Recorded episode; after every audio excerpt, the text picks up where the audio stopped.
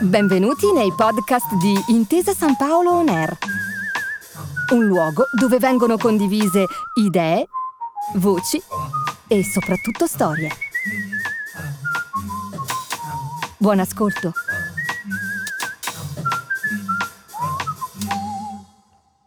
Allora, io sono figlia di, di contadini non è l'incipit di una eh, biografia che durerà le ore, però effettivamente è l'inizio eh, di quella che è la, la mia educazione finanziaria. E da buona figlia di contadini, quindi attaccati alla terra proprio letteralmente direi, io sono cresciuta con quest'idea che i soldi andassero guadagnati per essere messi da parte dalle mie zone si dice, io sono originaria della provincia di Cuneo, si dice foderarsi la tomba con i soldi, poi si dice in piemontese, vi risparmio, è la mia pessima pronuncia, però questo è il senso, e secondo me rende effettivamente bene l'idea di questa mentalità, della mentalità con cui sono, sono cresciuta io, quindi lavorare sodo, sodissimo, stare sempre dietro alla terra, che è una terra che non aspetta, quindi lavorare ininterrottamente, spendere il meno possibile, e le risorse che si mettono da parte metterle lì per il futuro, che è un futuro che mh, mm, non sappiamo se arriverà, quando arriverà, come ci arriveremo noi. E quindi quest'idea a me ha sempre fatto un po' strano. Quindi quando ho iniziato a avere le mie prime risorse, quando ho iniziato a lavorare, ho iniziato a mettere quelle piccolissime risorse da parte, ma da parte per il mio presente. Quindi ho scelto di investirle subito perché potessi avere un oggi che avesse la mia forma. Quindi mi sono impegnata per far sì che quelle piccole risorse diventassero tempo per me, quindi tempo per eh, le mie passioni, per le cose che amo e soprattutto tempo sano. Poi resto figlia di contadini, quindi la parsimonia è parte della mia essenza e direi anche l'occhio al futuro. Io sono Valeria Fioretta e questa era la voce di Giulia, libera professionista trentenne. In questo episodio parliamo di investimento, una pratica alla portata di tutti i risparmiatori per far crescere il proprio capitale e soprattutto a pagare i propri obiettivi personali.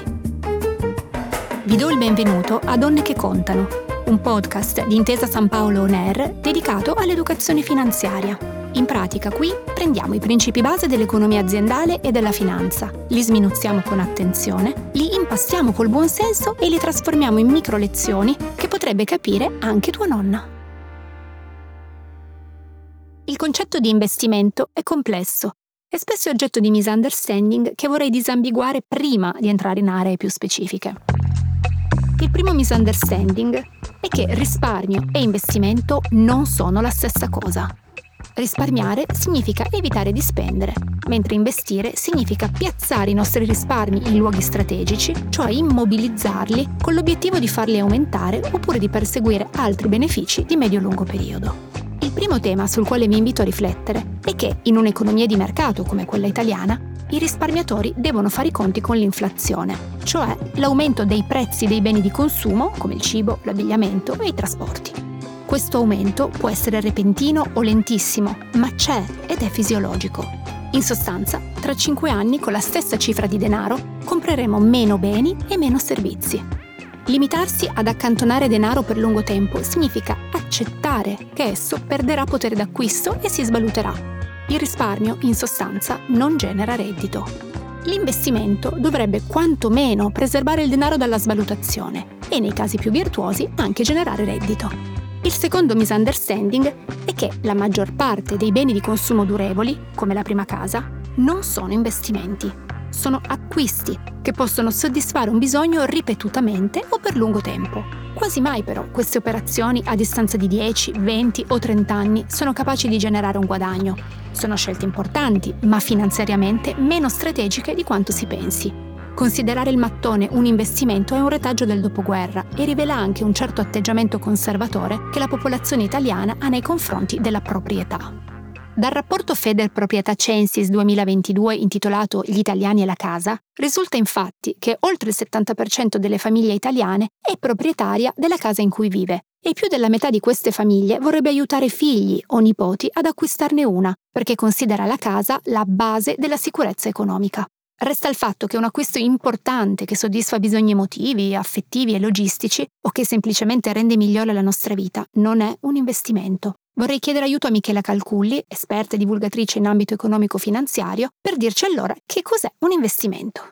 Un investimento, per dirsi tale, prevede due componenti che vanno di pari passo, rischio e rendimento. Con rischio intendiamo la probabilità di perdere parte o addirittura tutto il capitale investito, mentre con rendimento intendiamo l'incremento che il capitale dovrebbe subire nel tempo. Al crescere del rischio cresce anche il guadagno atteso. Se il rischio è prossimo allo zero, anche il guadagno tendenzialmente lo sarà.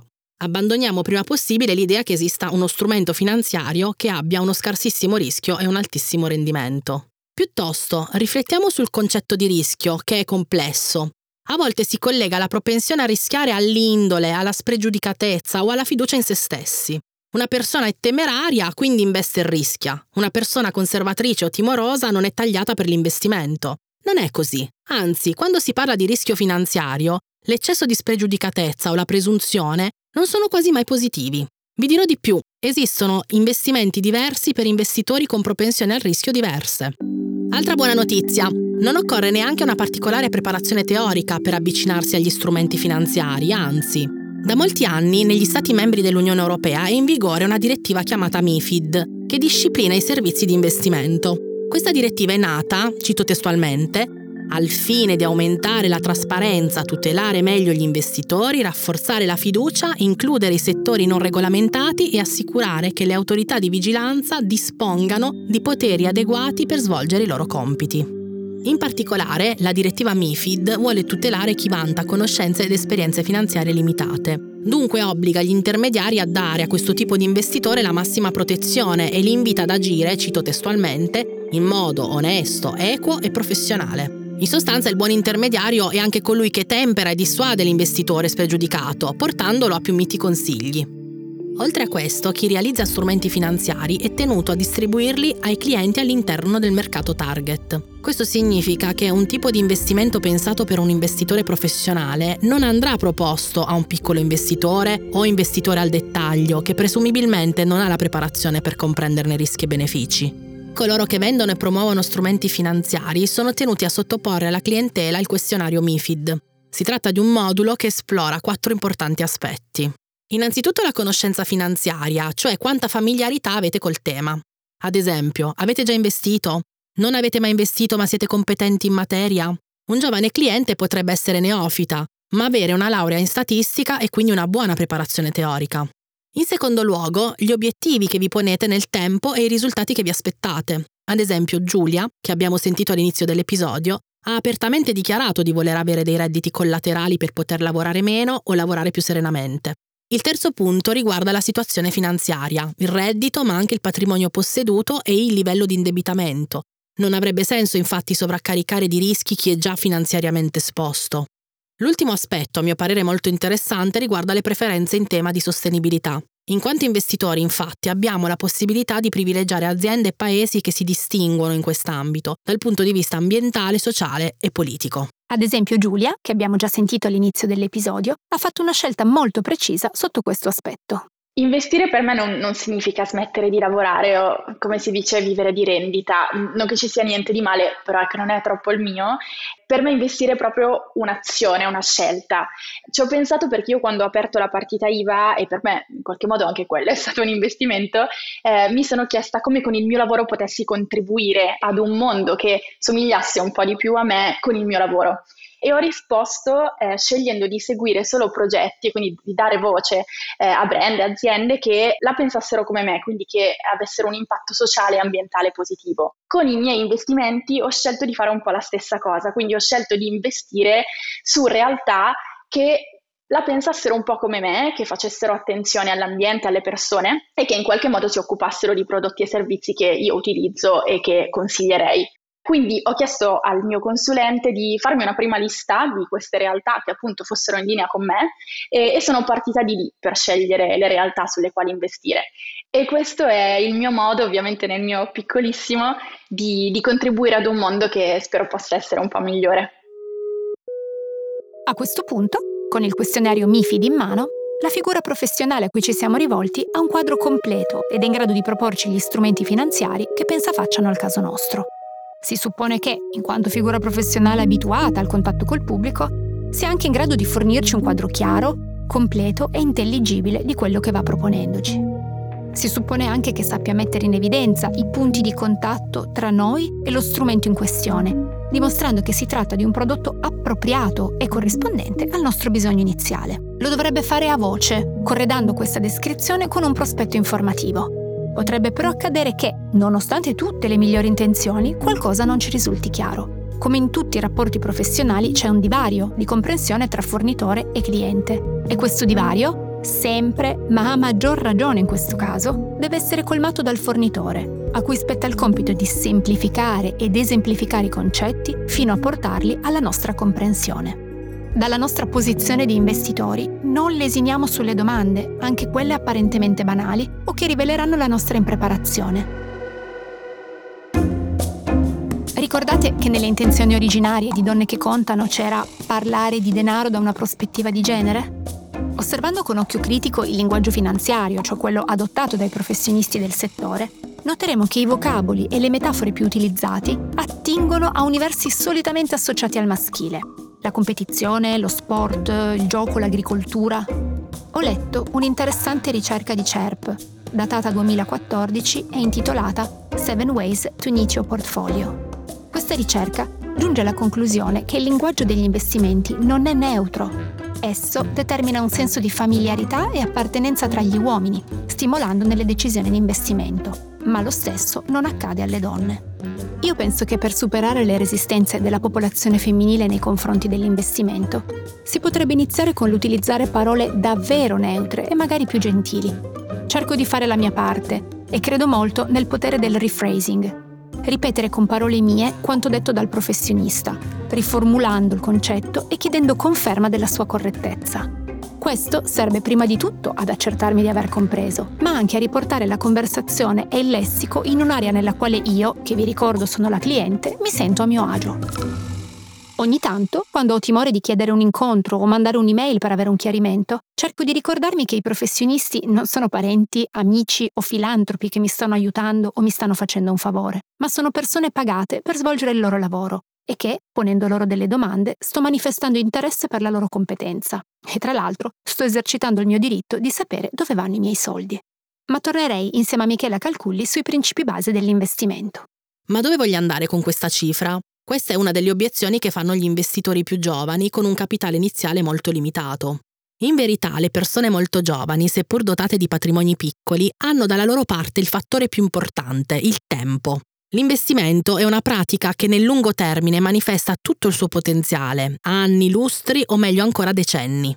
Investire quasi sempre non prevede exploit, significa mantenere la posizione facendo piccoli e sapienti aggiustamenti e aspettare che la formula dell'interesse composto faccia il suo dovere. È l'interesse composto, una cosa così miracolosa che Einstein lo definì l'ottava meraviglia del mondo. In sostanza è il meccanismo aritmetico per cui anno dopo anno gli interessi maturati si aggiungono al capitale iniziale e generano ulteriori interessi. Semplificando, gli interessi producono altri interessi.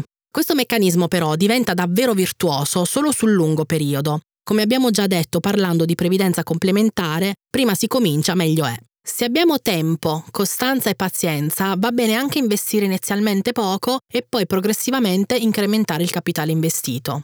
Nel corso del tempo resta fondamentale la figura professionale di riferimento, che periodicamente ci invierà dei rendiconti sull'avanzamento dei nostri investimenti. Proprio l'analisi di questi rendiconti dovrebbe diventare un appuntamento fisso, semestrale o annuale, per farsi domande. Ad esempio, voglio aumentare il capitale investito? Ho bisogno di liquidità per specifiche esigenze?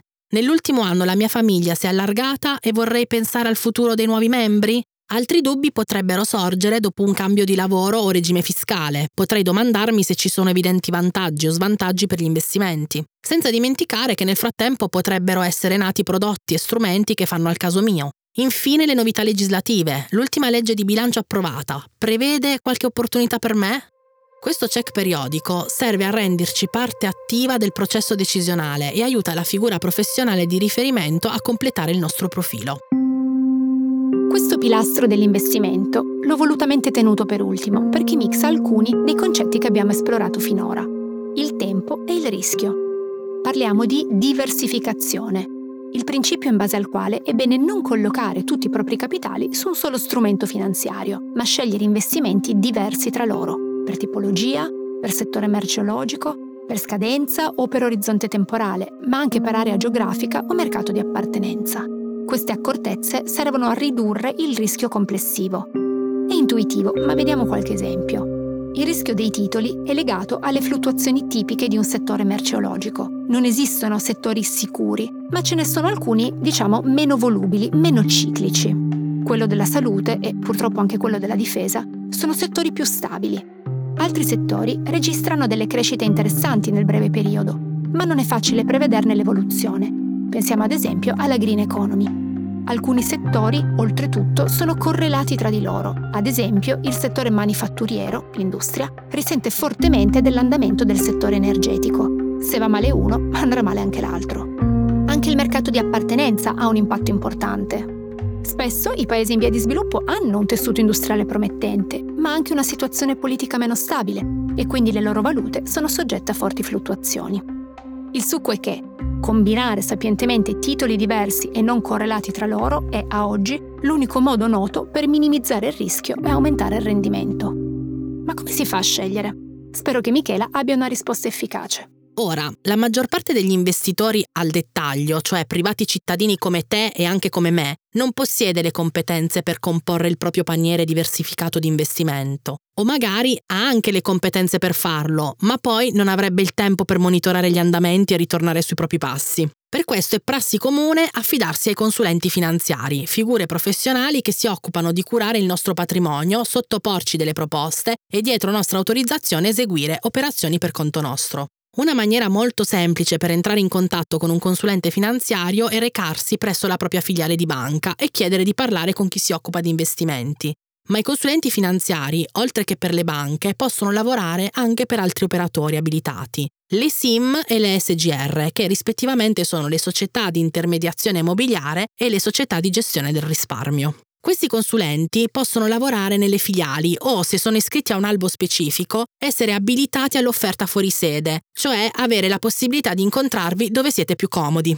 In entrambi i casi hanno a disposizione solo il catalogo prodotti dell'azienda per cui lavorano, da cui sceglieranno con voi la soluzione più adatta alle vostre esigenze, ma non possono proporre prodotti di altri operatori. Esistono dei consulenti finanziari autonomi che non sono vincolati a nessuna casa madre, chiamiamola così, e possono quindi proporre strumenti e prodotti emessi da tanti istituti diversi. In questo caso però la loro consulenza viene pagata personalmente dall'investitore, a fronte di un servizio emetteranno una parcella. Inoltre i consulenti finanziari autonomi non possono maneggiare il nostro denaro né compiere operazioni di compravendita per nostro conto. Questo ci porta a disambiguare l'ultimissimo punto, i costi legati all'attività di investire ci sono i costi fissi derivanti dall'attivazione di questi strumenti finanziari, che sono solitamente costi limitati. L'esborso più significativo è dovuto alla gestione del capitale, cioè il compenso per il professionista a cui l'abbiamo affidato. In ogni caso, quando si parla di costi, ricordate sempre che vi devono essere presentati in modo chiaro da chi propone l'investimento e che questo approccio trasparente può a sua volta essere per voi un elemento di valutazione. Ricordate infine che questi costi sono in gran parte proporzionali ai risultati generati e quindi, se parliamo di un investimento piccolo, come spesso è quello di chi ha le prime armi, si tratta di cifre piuttosto sostenibili. Speriamo di aver passato il messaggio fondamentale. L'investimento non è una pratica cui hanno accesso pochi eletti dotati di speciali talenti o prerequisiti. Anzi, ci sono ottime probabilità che là fuori esista uno strumento finanziario adatto a ognuno di noi. Con questo episodio, Donne che contano giunge al termine. Forse tutto questo parlare di denaro ha risvegliato la voglia di prendere in mano le vostre sorti finanziarie e porre attenzione a temi che un tempo vi sembravano irrilevanti, noiosi o oscuri. O forse vi è venuto un sanissimo desiderio di parlare di soldi con le persone importanti della vostra vita, familiari, parenti, amici, colleghi. O magari state rivalutando vecchie posizioni e decisioni alla luce di qualche stimolo sentito in questi episodi. Io e tutto il team di Donne che Contano speriamo di essere riusciti a raccontarvi il denaro per quello che è, uno strumento per costruire una vita più vicina possibile ai nostri desideri e ideali. A presto e mi raccomando, non firmate sulla linea tratteggiata senza aver letto fino in fondo. Donne che contano è un podcast di Intesa San Paolo On Air. Testi e voce narrante di Valeria Fioretta Registrazione, montaggio e sound design di Rossella Pivanti. Si ringraziano Giulia Ceirano e Michela Calculli per le loro preziose testimonianze.